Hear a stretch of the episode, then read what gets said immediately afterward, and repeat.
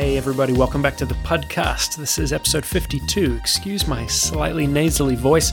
I have a little bit of a cold, but I am almost better. So, uh, thank you for everybody who entered the giveaway to win Max Lucado book. I'm going to draw that in the uh, middle of this podcast. You're going to hear who won those two books. Thank you to Max Lucado for joining me on the show last week and for everybody who listened and shared. It's been really uh, exciting hearing all of the feedback on that.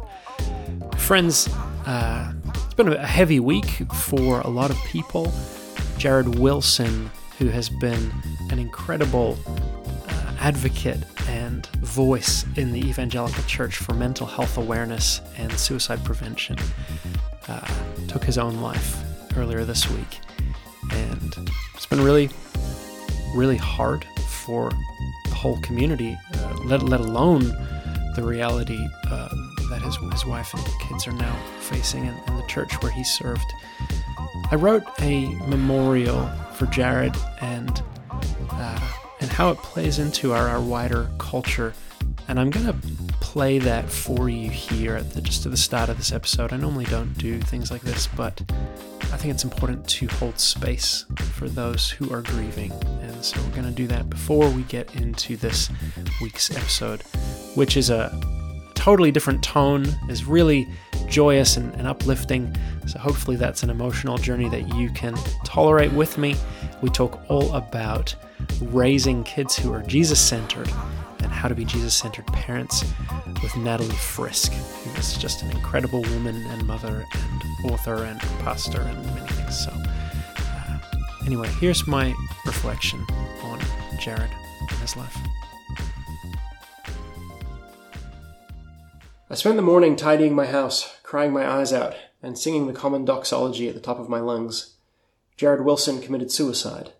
Another husband, parent, friend, pastor, and author lost to us all. I'd never met Jarrid, but I followed him on Twitter and I was encouraged and enriched by his life and his message. I'd long wanted to have him as a guest on my show and to share his story with others, but now I can't, and I feel disappointed and I feel ashamed, since I'm hardly the one who's experienced the loss here. The last time this happened, we all poured out our sympathy and our grief, and we talked about the importance of mental health awareness and of reaching out to our friends. All of that conversation feels a little bit hollow now, though, in the case of Jarrid, who is one of the evangelical world's most outspoken advocates for mental health awareness, and who was a support to countless people uh, battling suicidal thoughts. He had tweeted messages of support and the importance of connection the very same day. And so we're shocked. We can't believe it. It's unreal. But it's very real. Perhaps we're already starting to get numb to the reality of it. Perhaps the rising tide of pastoral suicide is nibbling at the edges of our hope. No, we must have hope, we say. Why didn't Jarrid reach out? Surely he knew the warning signs, and there's anger and there's confusion. But Jarrid did know the warning signs, and he did reach out to his friend, Adam Weber, who prayed for him the same evening. And so we're horrified and we're confused and we wonder how can Adam possibly move on without being crushed by guilt and despair? In his own words, Adam says, I wish I would have pressed you harder and asked more questions. You knew all the right things to do around depression, yet I wish I would have told you you couldn't handle it. More than anything, I wish I would have called you more. And so we sit in silence, our throats choked by grief, and our minds not able to find any words that seem to fit. And we think of Juli and the children, and we donate to the GoFundMe. And we read Adam's other words It's not your fault.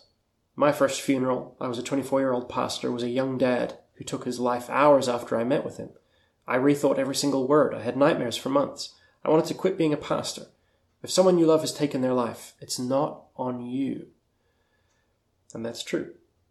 So maybe we talk about pastoral expectations and the megachurch system and, and how it dehumanizes the very people it puts on stage. Pastor Andrew Stoecklein committed suicide soon after returning from sabbatical, right? And Jarrid Wilson hadn't been at Harvest for long. Maybe Laurie put too much pressure on him. Adam Weber said he conducted a funeral for a father when he was only 24 years old. maybe we would read the words of David Fitch, who wrote this morning I believe we need to look at how the American pastorate isolates an individual unto him or herself, places incredible expectations on them, and creates a front which is almost impossible to escape, even if you talk about it regularly. If your belief system depends on you personally believing and experiencing a set of beliefs about God or salvation, etc., as opposed to being part of a mutual network, a sustained way of life, you're inevitably going to have doubts and deep identity struggles feel like the rug is pulled out from beneath you into a sinkhole of deep despair, all in front of the gaze of a group of people. If your whole front depends upon keeping this belief system intact, your whole identity is threatened regularly by doubt and despair. You have no space to process. It's a sinkhole. I believe this way, this way that the American megachurch pastorate shapes one's psychosubjectivity, not just for those who are successful in it, but for all those who seek it as a measure of what it means to be a pastor. It's a danger, it's dangerous to the mental health of the average human. Which I think is true. But we already knew this, didn't we? If trusted leaders like Hybels and MacDonald can't exist in that framework without falling to depravity. And we start to consider perhaps the ancient wisdom of tearing our clothes and putting ashes upon our heads because it's all just too much. And then maybe in our cynicism, we think about the fact that the suicide rate is vastly higher among men than women, and maybe if we wanted to balance out the suicide rate, we should just let women preach and teach in churches after all. But then maybe we remember the conversation we had with our girlfriend when we were both 16 and she'd been cutting herself and said the only reason she hadn't killed herself yet was because she didn't want to go to hell. And we'd never heard that theology before, and so we told her Jesus didn't care how someone died, he just loved them. And she freaked out and told you not to say that, since fear of hell was the only thing keeping her alive. And so we sit in silence, accompanied by shock and grief and horror and rage and confusion and cynicism and, oh God, no, no, no, no. And so we cry. And so we breathe. And so we hold space for those who have lost their other halves, for those who have lost their fathers and their mothers, for those who have lost their future and their hope. And we sit in silence and we hold space for ourselves for the nights when we too have nursed dark thoughts and considered. And in that sacred holy space, we might find Jesus sitting beside us, accompanying us, holding space with us, holding silence, holding our hands in his hands, the same hands that he allowed us to pierce so that we would know he would never lift a hand against us the same hands that bring vision to blind eyes and lift naked women out of the dust and raise dead girls and dead friends to life. And we remember resurrection, and we remember that morning comes after morning. And we remember that He holds within His own being the ongoing lives of those who are not with us here anymore. That He holds Jarrid Wilson and Andrew Stoecklein and Matthew Warren and Eugene Peterson and Rachel Held Evans and your great grandmother and at least one thief. And we might hear him say, I have placed before you life and death. And we might even hear him say, Choose life. Praise God, from whom all blessings flow. Praise him, all creatures here below. Praise him above, ye heavenly host. Praise Father, Son, and Holy Ghost. Today, my guest on the show is the curriculum pastor at the Meeting House, one of Canada's largest and most influential churches. Natalie Frisk is her name. Uh, thanks for being on the show, Natalie. Thank you so much for having me, Jonathan. I'm really excited to be doing this with you. This is super fun. Like, we've been kind of following each other on Twitter for a year more, two years, I don't know. So, Natalie sent me a, a draft of a piece that she'd written uh, for a, a blog and you were like, "Hey, any chance you'd possibly be willing to like proof this for me?" And I'm kind of like, "Oh my gosh, someone asked my opinion." someone who I respect. well, sometimes it's hard to find somebody who kind of gets the same stuff that you're working on Mm. and so can you know give a lens that's maybe different from somebody who's doing a different type of ministry or eh, working in a different sphere it was good to like be able to say okay jonathan gets kids and that's kind of the framework and lens that i want to put onto this so i was really happy to have your input Yeah, that's good. It's funny. It's like I try to draw as many different voices as I can into this podcast and bring in different streams. But when you have someone who you're kind of on the same page with, it's different and things flow and it's like family and Mhm.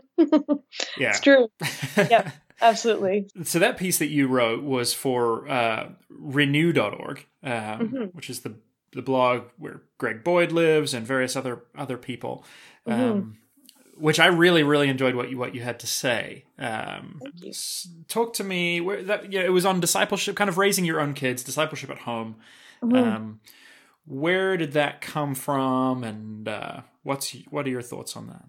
Yeah, so I mean, it came from a, a few different places. Um, I'm the curriculum pastor, so I oversee the content development for kids from basically from birth until the end of high school um, at the Meeting House. So that's what I I focus in on, and you know, through all of that time, you can say, "Hey, we get." Whatever it may be, if you have kids that are regular attenders, you get 52 weeks a year. Well, maybe they take vacation. You get 48 weeks a year, maybe an hour's worth of content, maybe. Um, you know, if you have a midweek thing going on, either way, it's less than 100 hours a year that um, in church ministry that we're actually connecting in well with our kids and our youth. But parents have heaps of time. Um, if you're a parent, you wouldn't say you have time, but so Um, ironic. a lot of interactivity with your kids. You make decisions for your kids as they grow up um, about what you know what what activities they're going to go into. Just the sheer way of how we live um, within our houses and in our communities, and the way we live personally, our, our kids see that that's that's all some sort of discipleship. That is Mhm. us discipling our kids, and we can disciple our kids into the way of um, being Dungeons and Dragons fans, um, which you know my husband does, uh, um, or we can you know disciple our kids into the way of simplicity, you know, or you know choose your own adventure. You can disciple your kids into anything. Hmm. Um, and so as I think about that my own life, uh, I have a daughter. She's almost eight, eight years old, and you know she's getting to that zone of activities are of interest to her. Um, you know, and we're trying to also make space in her life for her to just breathe, which I think is really important for kids. And so from that place, and then at the same time, um, you know, I, I've read a number of different writers and thinkers um, recently who have talked about um, deconstruction and wanting to really um, almost like save their kids from um, some of the tricky or tumultuous uh, theological pits that they fell into as kids um, and have had to work out of in their adult years. And I think that that's good. I think that that is um, beneficial to think through. Um, but I also think that no matter what, no matter what we do as parents, I mean, quite frankly, you could have the best parent in the world and you're still going to end up in counseling because you need to work stuff through. Mm. um, and, and, and part of the way um, developmentally that we actually make something our own is experience some type of wrestling with it in order to make it our own. So that includes our, our walk with Jesus. And so the really long answer to your question, Jonathan, is all of those places kind of um, jumbled together, um, kind of produce that that article that we really are all discipling our kids into something, and we need to think and be really intentional about what that thing is that we're discipling our kids into. Yeah. And to be honest with you, um, I've written a book Okay. uh, that um, a couple of the lines in that blog post were kind of a line or two was ripped out of the book so that I could really expand on it in a different way. And so I have a book coming out in September called Raising Disciples How to Make Cool. Matter for Our Kids. And so um, that is something that I look forward to being released to the world. And um, yeah, I'm excited about it. That's excellent. One of the things I really enjoyed about your post was was this idea that you know if even if you're not trying to do anything, you are discipling your children into whatever your values are. Absolutely. If you are a vegetarian, if you mm-hmm. are a sports enthusiast, if mm-hmm. you know whatever your jam is, yep. Uh, your kids are getting raised up in that value set. Exactly.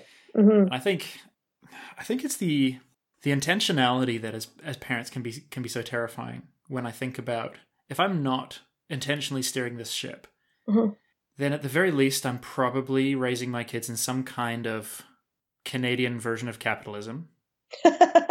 yep. Kind of a centrist political mm-hmm. perspective, um, as minimum impairment, just tr- gentle things and try not to rock the boat. But does that mm-hmm. tell them then that they can't have any strong opinions? Maybe. Right, or that strong opinions are bad. Right. Um, which is is interesting, right? Like all of those things that you've kind of set up make it sound like that's the ideal, right? And you know, I was thinking about strangely this this also I think in some ways inspired that post in particular. Uh, in Quebec, they've recently passed um, a law that bans uh, religious apparel right. in certain government roles and in certain public just public service roles. Um, they just don't want anybody who represents the government to have any visual, obvious religious garb, whatever. Whatever that may be. And I just I was thinking about that how funny that is. It's the myth of of a secular society. It's like, oh, because they're not wearing X, Y, and Z means that they're not Christian or Muslim or or whatever, right? So it just it struck me as such a funny thing to think that we by by not doing those things that were, you know, a theological or a uh, uh, irreligious or whatever that might be, but by trading secularism for Christianity or or secularism for Islam or whatever that is, we are adapting to another theological lens or um, or ideology, and I just think that's hilarious that we think that it is it is becoming neutral in some way. Right. There's no neutral ground. There's no. it doesn't exist, man. There's no neutral ground. That's that's that's right, and I think that that's why it, in in lack of intentionality mm-hmm. terrifies me because because of the the trap of assuming there is neutral ground of thinking well i'm a good person well i love jesus some of that's going to come through of course some of that's going to yes, come through no question totally, yeah but but there's all these other things right? Like like like what we like politics and and whatever and the kind of food we eat and how we relate to our possessions and mm. how daddy freaks out when someone drops a mug and it smashes on the floor. And so years later i discover that my son is super sensitive about possessions because one time dad yelled when something got broken. And it's like and i see my son crying. He's like this was like five dollars. And he's crying. And i'm like oh i've made some money comment at some mm. point that's like mm-hmm. gone in deep yep and now it's he's got this whole money psychology. Mm-hmm. So it's like, yeah, intentionality and, and yeah. choosing choosing what we're raising our kids in. I, I get the kind of ex evangelical and the deconstruction communities wrestling and yes. and fear of like I don't want to be feeding some of the garbage that I had to eat. Totally. Yes, yes. And you don't have to, right? Like and I think this is the thing where um you know, I I think that a lot of the evangelical community has struggled with obviously i mean there's been some toxic stuff that has happened within evangelicalism and we we must repent of that and we must confess it and we must own it to say yeah this this stuff has happened. Um, and it's quite frankly still happening in a lot of spheres and that is horrible and that is not christ-like and that is that is just uh, um, i mean it's it's it has such dire consequences and we've seen them lived out. And so when I hear the evangelical community speak, I'm like, yeah, like that is painful and there is real genuine pain there. Um, but God, right. but God is still good and God is still at work and God is doing some really incredible things. And I do, I, I do believe, I do hope that through the evangelical community, you know, God is still honored in some really cool ways, and I I think He can be, and I think He is. Um, but I think with our kids, uh, this may sound way too overly simplistic, but to really just bring in the focus on Jesus in all that we do with our kids. Um, in, my, in my book, I talk about this idea of Jesus centered parenting. Mm. And what that is, is taking things through the lens of Jesus. Um, and, and I, and I realized you go, oh, okay, well, what Jesus? Well, let's just talk even about the Jesus of the Sermon on the Mount, okay? If we look at that Jesus, we look at Matthew 5 to 7 Jesus, you know, what are some of the ideas, the ethics, um, the centering in on love that he shows and exemplifies in that? How do we do that then in our parenting? Mm. Um, that looks like teaching our kids what enemy love looks like when it's hard. Um, each morning I pray with my daughter um, and I pray that God would help her to be kind even when it's hard. Mm. And I realize that um, can sound a little bit pushovery, but um, realistically, I want her to show love even when it's hard, and to and to do the hard work of loving well. Um, does that mean that she won't stand up for injustice? No, actually my uh, my kid is wired for justice orientation. Uh, she's like i'm gonna you know stand in the gap for you know the the the weak and and the marginalized. Um, but that's been an interesting conversation piece because uh, I was watching. She was at the playground with some friends, and I was standing off on the side talking to a parent. And I watched as my daughter was trying to stand up for this one kid um, who was a little bit smaller, um, and there was this big kid, and uh, and and he was giving them a bit of a hard time. And and she she was so funny. My daughter, this little, uh, you know, she's fairly tall, but she's kind of a, a, stick figure kid, and she starts to pretend karate chop. This and and uh, he kind of backed off or whatever, but then he came back, and her impulse was to kind of stand in between the big kid and and the kid that was being um, harassed, and I was proud of her for being willing to stand in the gap, stand in mm-hmm. between, right? Um, now we strongly advocate for a non-violent resolution we're working on that in our family with the karate chops, taking them out of there.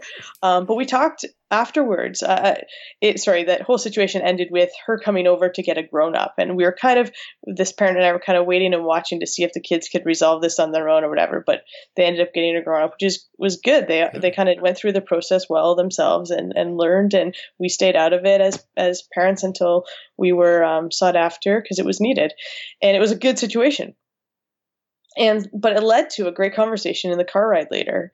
And i said to my daughter like you know you know instead of the karate chopping what what could you have done to not use any type of of hitting or violence? And she was like oh that's hard. It is hard and it takes creativity. Um, and i said what if you had just stood in between and turned your back to the boy and started talking to the, the, the little girl. And she's like, oh, yep, yeah, I could have done that. Like, so, it, you know, it, the intentionality there isn't necessarily in the moment. It's letting kids be kids and live in their experience and learn from that experience. But then it's actually taking the intention of debriefing that experience and even asking the question, do you think Jesus would have done if he was in your shoes in that situation? You know, uh, having some of that intentionality wrapped into it. Because Jesus was for the weak and he was for the marginalized and he was for the people who would have get, gotten bullied on the playground. But Jesus was also for the bullies. Jesus, you know, still loved the jerks of society, right? um, he loved the Zacchaeuses and the the Levi's, and you know, like he he he loved all these people. Um, and so, what does it look like for us to help our kids learn what it looks like to love others well in a very com- complex society? Nothing is easy for our kids. Um, in their online or offline life, right?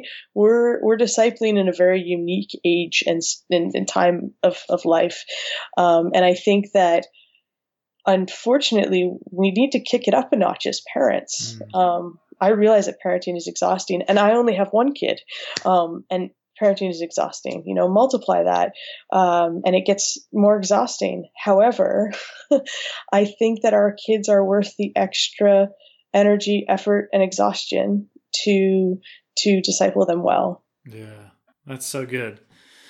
I spent 10 years outside of the institutional church, kind of deconstructing and rebuilding and trying to figure out who I was, who God was, all that.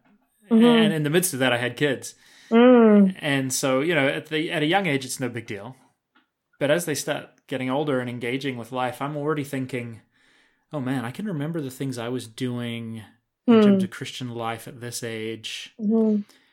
I don't just mean like going to church, but you know, mm. having a spirituality of my own and, and engaging yep. with God, uh, mm-hmm. praying and and feeling promptings from outside of myself. Yeah. You know, I met with one of my mentors. This is maybe four or five years ago now, and, and he said to me, Jonathan, I have no concerns about your faith. I think you're on a wonderful spiritual path, mm. but your children don't see a lot of what I get to see. I'm an adult. I know what to look for. Yes. I, can, I like you. You'll share your journal with me sometimes. I know that you are wrestling right? and honestly pursuing God, mm-hmm. but your kids don't see all those things. Yes. Uh, and you know, he's like, just even statistically speaking, if you're not involved in some kind of, you know, it doesn't have to be Sunday morning church, but if you're not mm-hmm. involved in some kind of real lived ecclesia, mm-hmm. uh, your children are very likely to not have any kind of faith life and your mm-hmm. grandchildren are statistically 0% to have wow. any kind of faith. Wow. So he's like, find something you don't hate yeah. and start there. yeah. I mean, you would join a baseball team if you wanted to play baseball, right? Like you, yeah. you just would. And if there was a couple of jerks on the team, you'd be like, all right, there's a couple of jerks on the team, so be it. And I realize that that is like a super simplified thing, but I think finding a church can be very similar, right? It's like you you go to church because you want to be part of the body of Christ in this way that is very visibly here and you know present and now. And are, are there going to be a couple of jerks on the team? Of course there are you know? Sometimes i'm one of them. Sorry.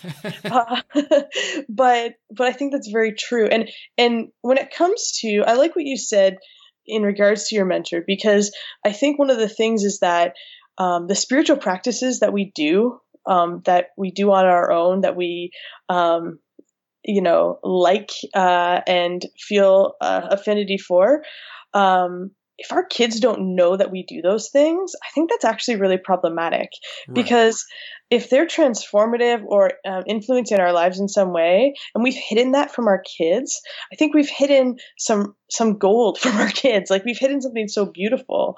Um, I think about there's a um, a friend of a friend I know who, even when her kids were super super little, she would do like a quiet time with God, and I remember uh, the friend asking her how did you do a quiet time with God when you've got, you know, toddlers going nuts in your living room? And she was like, well, I taught my kids that when mommy lit this candle, she had a special candle, um, and opened her Bible, that that was mommy's special time with God. And the kids totally respected it. She would do like, I can't remember what it was, 20 minutes or half an hour or something. But A, she got to spend her quiet time with God. And B, her kids got to see it. Mm. And I think that is so brilliant. Jonathan, I'm going to turn the tables for a quick second and ask you a question. Yes. You're when you were in that zone of being outside of the kind of the traditional church uh, context, and you had young kids.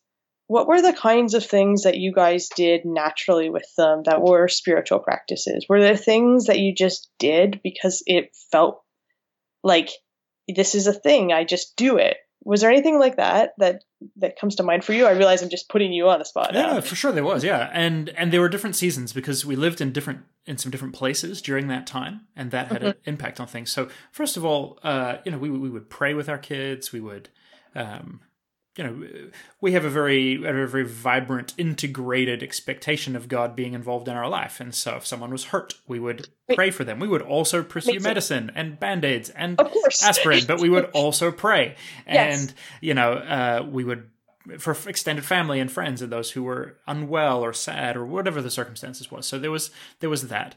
Um, we uh, we when we lived in Finland, we had quite a vibrant group of people who were all kind of on the same stage, and so we met in one another's homes for kind of whatever, and all kinds of interesting things would happen. Yeah. You know, sometimes it would be looking through scripture. Sometimes it would be some really awkward living room worship. Sometimes Right. you know someone's just sharing something and the kids were all in the midst of that and they Yes. got to see kind of organically hmm some kind of lived spirituality which And- It's brilliant. yeah and, and in many ways that for me was kind of like i was like yes this is Mhm. this feels wonderful at the what felt like the pinnacle of that time in our lives we felt god prompting us to move back to toronto Um, so when we did, we were kind of plunked back into a world that was quite focused on Sunday mornings, and all all of our friends were in that space, and mhm. we were kind of like, uh, and there was transport. And we didn't have Yep. a vehicle, and but all these logistical realities. But they but they did contrive to essentially wiping out most of those organic displays. Other than it's Mhm. bedtime, let's pray. right. Interesting. And so I think it was into that vo- void, shall we say, Yeah. that um, that that that comment was made. Mm. Um, but that led us down this interesting road where where we got plugged into this. Well, I would I shouldn't even say plugged in because that implies greater involvement than we had. We turned up at this Baptist church. Uh, Right. Which was like a, a two minute walk from our apartment, and that was Oh, why it was literally just Yeah. uh, locality. We're like, hey, we'll go there, and it was really different to my kind of charismatic default Mm. but uh, my kids loved it and it was it was a journey for me to fall in love with some of the basics Mhm. to be like you know what none of the externalities here comfort me or soothe me and maybe my comfort and soothing is not what church is about Oh. oh deep What a strange place to get to. right right Dang. so you know that we we stayed there for a year and then we moved to Guelph Mhm. and when we came out to Guelph we ended up at a church that our friends had well, friends of sister's friend planted and we turned up there on our second Sunday and I just immediately felt like the Holy Spirit say here's your home Oh. here are people to learn to love and Mhm. here are children for you to take care of Oh, and so good. my wife and I had met doing kids ministry as volunteers like in our teens Mhm. and so we'd done that for years, but when we got married, we just kind of stopped it all. Hmm. We I mean, we needed to create some time for us and learn some new things. And but I was kind of like, whoa, this is surprising. Who's talking to me right now? But six months later, they put us in as the kids pastors, and that's almost three. awesome. And it's like, huh, Mhm. this was a strange, convoluted journey that I did not anticipate. but now you get to build into kids that you can kind of I, I see it as like you can filter off some of the the the gunk that um, got passed on to us. Um, your listeners clearly can't see that I'm dusting off my shoulders. Uh, uh, um, she is. She is dusting off her I'm shoulders. I can I'm confirm dusting off it. my shoulders uh, to show that you're clearing off the gunk. You're, you're you can provide some of that filter, and can continually just be pointing these kids to Jesus. And I think I think some of the things that we muck up on or or get a little bit convoluted when we're, discipling kids is that we're always trying to wrap. Um, I mean, this is one of many thoughts I have, but I think we're always trying to wrap um, Old Testament stories in particular. We're trying to wrap them into a great moral lesson. We, we really got it. We, we, it's like you can't tell the story without wrapping up the morality lesson. Oh, or else what's the point? But the point is nightmares. Just giving kids nightmares. yeah, yeah, yeah, yeah, yeah, yeah, yeah, exactly. Um, uh, um, I mean, Jael in the tent peg is like my recurrent nightmare. Uh, just Never fall just- asleep in a tent. right? I can't- I can't go camping anymore. Um, but you know, the reality there is that um, the story is the point in that context. We're getting the story of Israel. And for young kids, it is good for them to learn that repertoire of story. I think that is really, really good for them to, to know the Old Testament stories, to know the narrative, to start to get a glimpse of the idea that this is all moving towards Jesus. Well, it's time for our sponsorship break. Thank you so much for listening in so far. Don't you love Natalie? Isn't she wonderful? Friends, all of this podcast is made possible by my Patreon supporters. It is many hours of work every week, uh, reading materials, researching, interviewing people, uh, slicing and editing up those interviews so they sound clean and simple and to the point and uh, this is my full-time job along with with writing and then the kids pastor work that i do is all volunteer. So i'm super thankful for all of you who've joined me on patreon who support me every month. You guys honestly mean the world to me. I want to shout out to grace and niall and to, jillian and to daniel who've all come on in the last week since the last podcast. Thank you so much. And of course, as promised, it's time to draw a name for these Max Lucado books. So let me pull up my name drawing machine. All right, I have pasted in the emails from everyone who entered the draw, and I'm going to hit the draw button. Sorry, guys, my brain is foggy. And the winner is Princess Bride 5795. Congratulations. I will be dropping you an email uh, and then uh, get your details, and we'll get some exciting uh, Max Lucado books out to you. And, my friends, once again, this week we have another giveaway. I am going to be hanging out with Natalie in about a week and a half at her book launch party, and she has agreed to sign a copy for uh, one of you. So head to jonathanpuddle.com slash giveaway and you can enter the draw to win uh, Natalie Frisk's book, Raising Disciples, and it will hopefully, if all goes to plan, be signed with your name in it. So that's exciting. Let's get back to the show. Um, but getting them to really be focusing their eyes on Jesus. Um, you know, Paul writes that it's in in Christ all the fullness of the deity is revealed to us, right? Like it's when we look at Jesus, we see God, and so if Jesus is the clearest picture of what we have of what God looks like. I'm going to point kids to that every single time. Um, and so as we're raising um, our daughter, even from a really young age, um, I would chuckle at um, my own kind of jumbled theology within, you know, things. So she one time in JK told her little Buddhist friend that Jesus created the whole world. And her little Buddhist friend looks at her and she goes, I did not know that. And you know, it's funny because previously I would I would have been like, no, no, no, I've got to correct her that it was, you know, the the, the Godhead kind of created the world, but you know, but you know, Jesus is God. God created the world. Okay, she's four. Like we're gonna let that one go. You it's know, tr- so it's, it's, true enough. it's, it is, and like, like, why would I split hers over that? Like in her mind, she knows that Jesus is God. That's that is at four? That is like all right.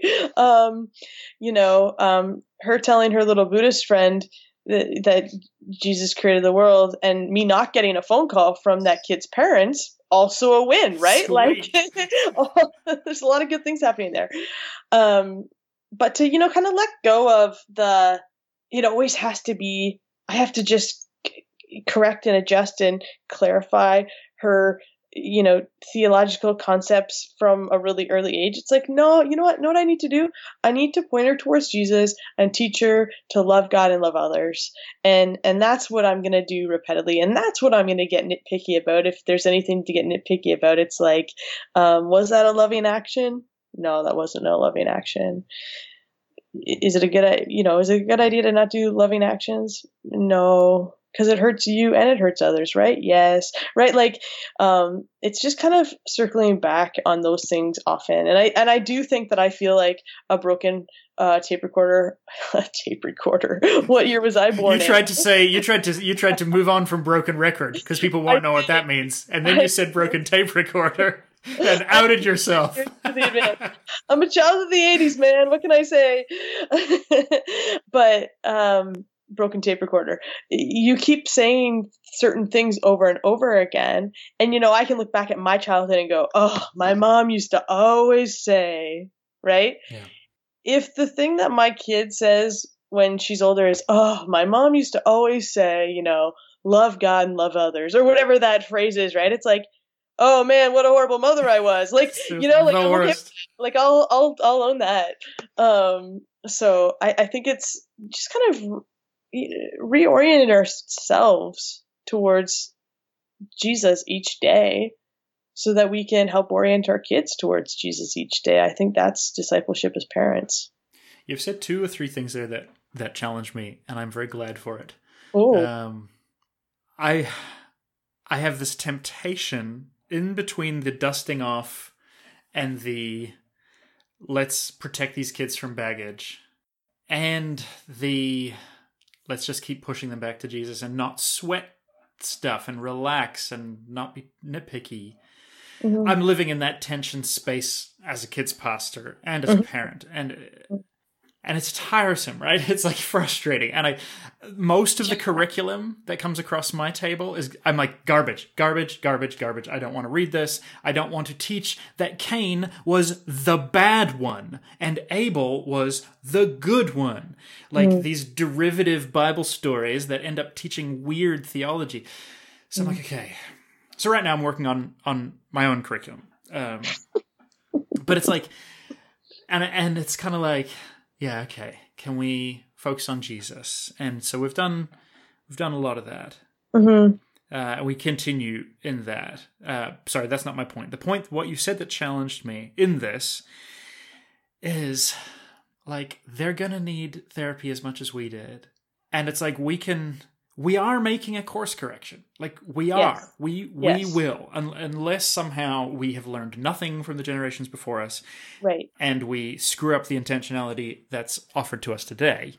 Mm-hmm. Um, I mean, I I've got a I've got a, a, manuscript that I'm pitching right now, and there's a, there's a chapter on discipline, mm. and I'm mm. asking the reader to to think of the way God's disciplined us in our life, and to apply a non-violent, non-punitive. Mm uh, I'm going to pay the price myself mm. discipline. So mm-hmm. practically with my children, that looks like time in. Uh, mm-hmm. if I can send you to your room and it doesn't cost me anything, I'm suspicious that it's not going to have the goal that I think it might. Mm. And and and in there, I, I said, you know, because because as soon as I start talking about not spanking, all kinds of people are like, "Well, I was spanked and I turned out fine." And so it's kind of like, really? Did any single one of us turn out fine? Can you objectively say that you know a single fine person? Right. No. Right. We've all got our stuff. We're yeah. super broken and super messed up. Yeah. But some when you said that our kids have to wrestle too, mm-hmm. I think some there's a key there, certainly for me personally. That's like, okay, obviously I'm going to keep doing what I'm doing and keep mm-hmm. pushing mm-hmm. the kids to Jesus and keep mm-hmm. learning with a, a compassionate, non-violent, mm-hmm. uh, spirit empowered, all, all my particular values. But understanding that I can only go so far and they're going to have to wrestle themselves. And that's actually not yeah. my failing. That's actually like God's going to do, like, they're going to have to do that. Yeah. yeah. What we're equipping our kids to do is to wrestle with their faith. Like, like we've got to equip our kids to wrestle with their faith because the only thing that's actually. Can't I just give them a perfect faith? no, and that's I think that's part of our problem, right? Mm. We want and I think this is every generation with their different things has been we want our kids to have it easier than we had it, right? Mm, yes. Like like my dad worked at a chemical plant for 38 years, whatever it was, every day, same job, same hours, same everything, worked really hard so that we could go to university and have it easier than he had it, right? right. And like right. so in it's like the it is the spiritual sense of that. We don't want our kids to have to struggle the way we've had to struggle. Mm, wow. However, and I think this is actually really important. The thing is is that when it comes to um like our actual development throughout our, our lives as as kids into teenage years, specifically later teenage years, within a, a development cycle, in order to truly make a belief, a faith, um, an I- ideology, whatever that is, your own, you have to wrestle with it in order to make it your own, or else it is simply the faith of your parents handed down to you. And so I think it's super important that we teach our kids to wrestle well. And I mean that in a completely nonviolent, uh, metaphorical way. But um, I mean, what it the name Israel meant struggle, right? Like there's something really beautiful about us taking our doubt and taking our faith and letting them wrestle and inviting the Holy Spirit into that and knowing that the Holy Spirit is at work. And here's the thing the Holy Spirit's at work with our kids too. Yeah. I think we like forget about that as parents, especially. Like, we want to like initiate things, we want to help shape things, we want to do all, you know, get all the things right. But like, we really need to pray and trust that the Spirit's at work. Mm-hmm. Um, and I think that the Spirit's at work with kids in ways that we can't even fathom. Like, um, as an aside, I just um, I'm a semester into doing um, a, a, doctoral um, program in um, practical theology, and I'm looking at the spiritual experience of kids. Come on. Yeah, right, right. That's so good. Mostly just because I I wanted to deep dive into this, and so I thought, how can I best deep dive into it? Oh, I might as well do a doctoral degree. Said no one ever. uh, and so, and so I have started really deep diving into trying to consider and i don't even know if it's possible so this may be like a completely null and void attempt but to to get to the level of kids to kind of see from their angle um, who God is and how God works in them. Yeah. Um, because I do, and I mean, I, I, I know I'm preaching to the choir when it comes to you, Jonathan, and probably to a number of your listeners who are in the kid ministry world. We see we see God at work in kids in ways that like would blow adults out of the water. Oh, for sure. Like some of we the get result. Yeah, exactly. Things that happen with us on a Sunday, pastors would live would pastor hundred churches to see one time. right, and I mean, I mean the insightfulness, the wisdom, the curiosity, the curiosity of kids. I think is spirit led. Like, um, like the the questions that kids ask sometimes. I honestly have so many times been like, I would never ever in a million years have thought to ask that question. Mm. So I'm so thankful you asked it, but I have no answer. yes. Like it, like there's some brilliant stuff and things that we can't even imagine in moments that we can't even imagine. Uh, I was talking to my aunt about uh, doing this um, doctoral program and she was telling me she was just like oh man you talk about spirituality of kids. Um, she told me this story about my one cousin when he was quite young like three years old um, riding in the back seat of their car and my uncle was driving in the front seat and my uncle was really really struggling with his faith. And i can't remember exactly what the words were that my cousin spoke but he was th- like I'm not kidding you. He's three years old, car seat.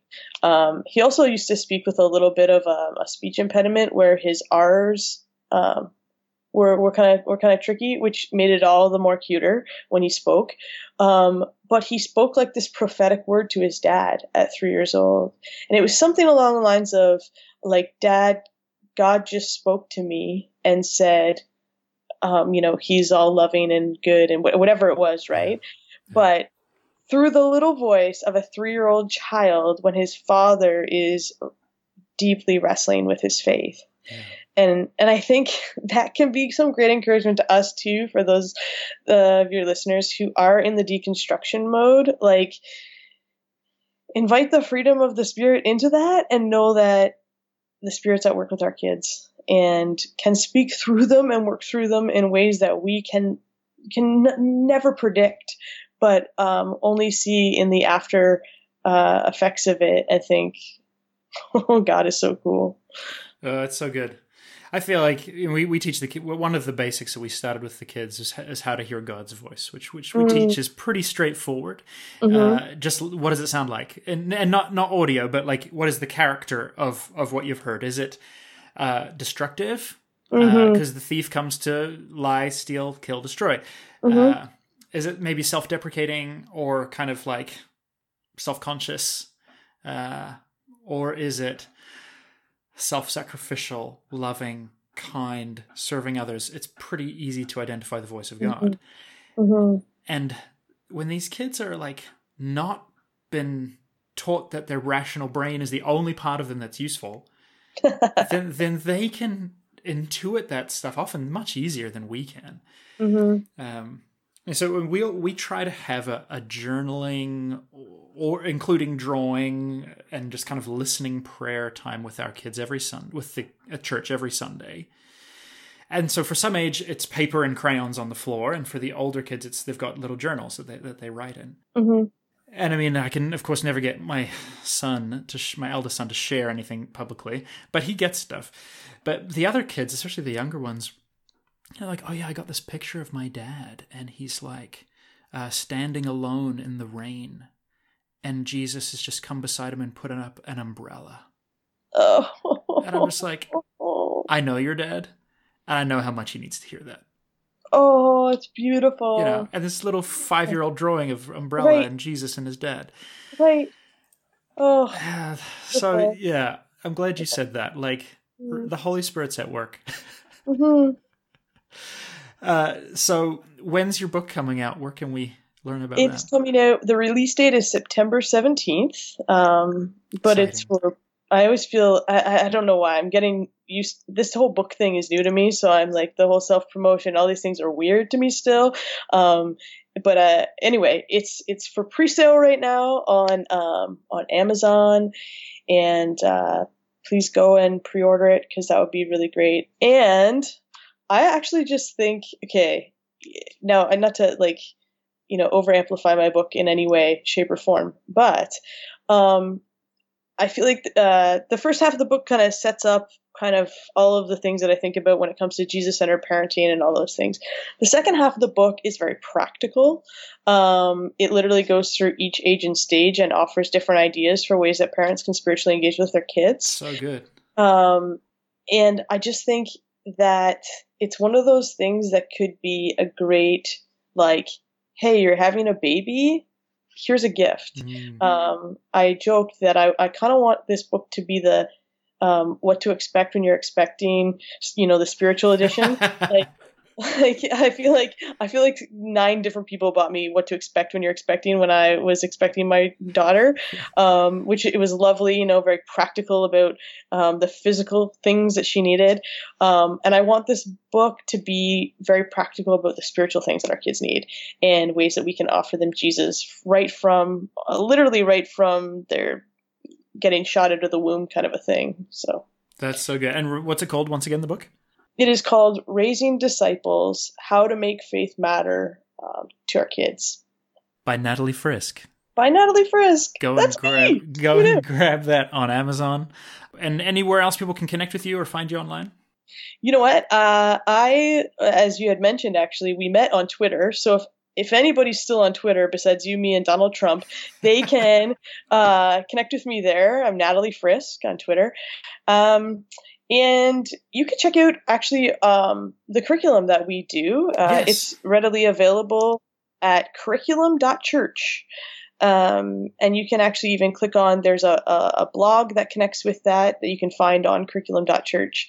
And the blog um, oftentimes will have um, articles for parents about a number of different things. So all of those places and spaces yeah, I, I, had all these questions written down to ask Natalie about the curriculum, but we didn't get to those because we talked about other things, which is fine and how these things are meant to go. But the Meeting House gives away like all their curriculum. So if you are uh, struggling, especially looking for a Jesus centric curriculum, because that's that's really their big thing. Um, yeah.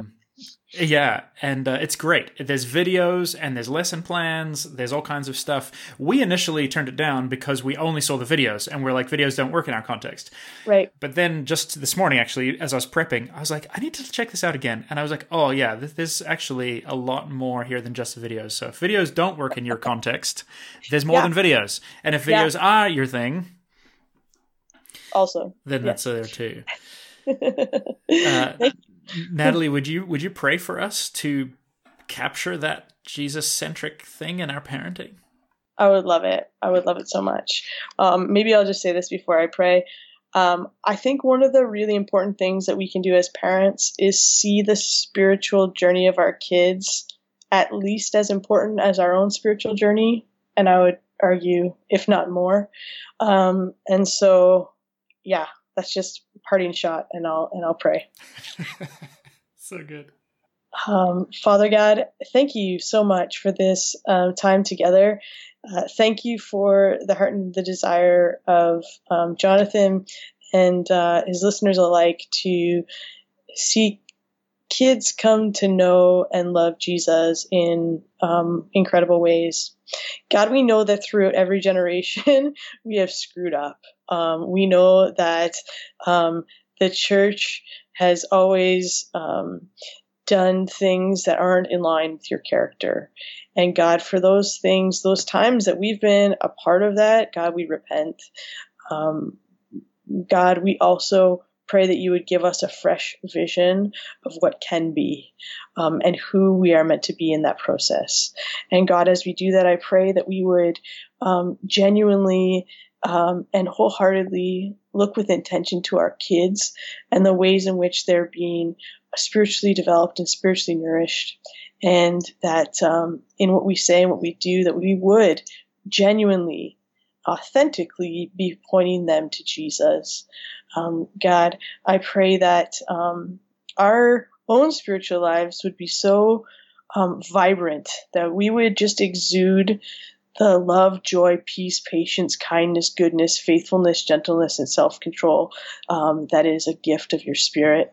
Um, and that as we do that, our kids would catch that spiritual excitement of what it means to be a follower of Jesus and know that um, they may sacrifice some things in this world, but that the sacrifice is so worth it. And so, Father God, I just pray that um, we would do these things well in our homes, in our communities, in our everyday lives, um, that we would be uh, truly and genuinely raising disciples who are followers of Jesus, lovers of you. I pray all these things in the name of the Father, and the Son, and the Holy Spirit. Amen.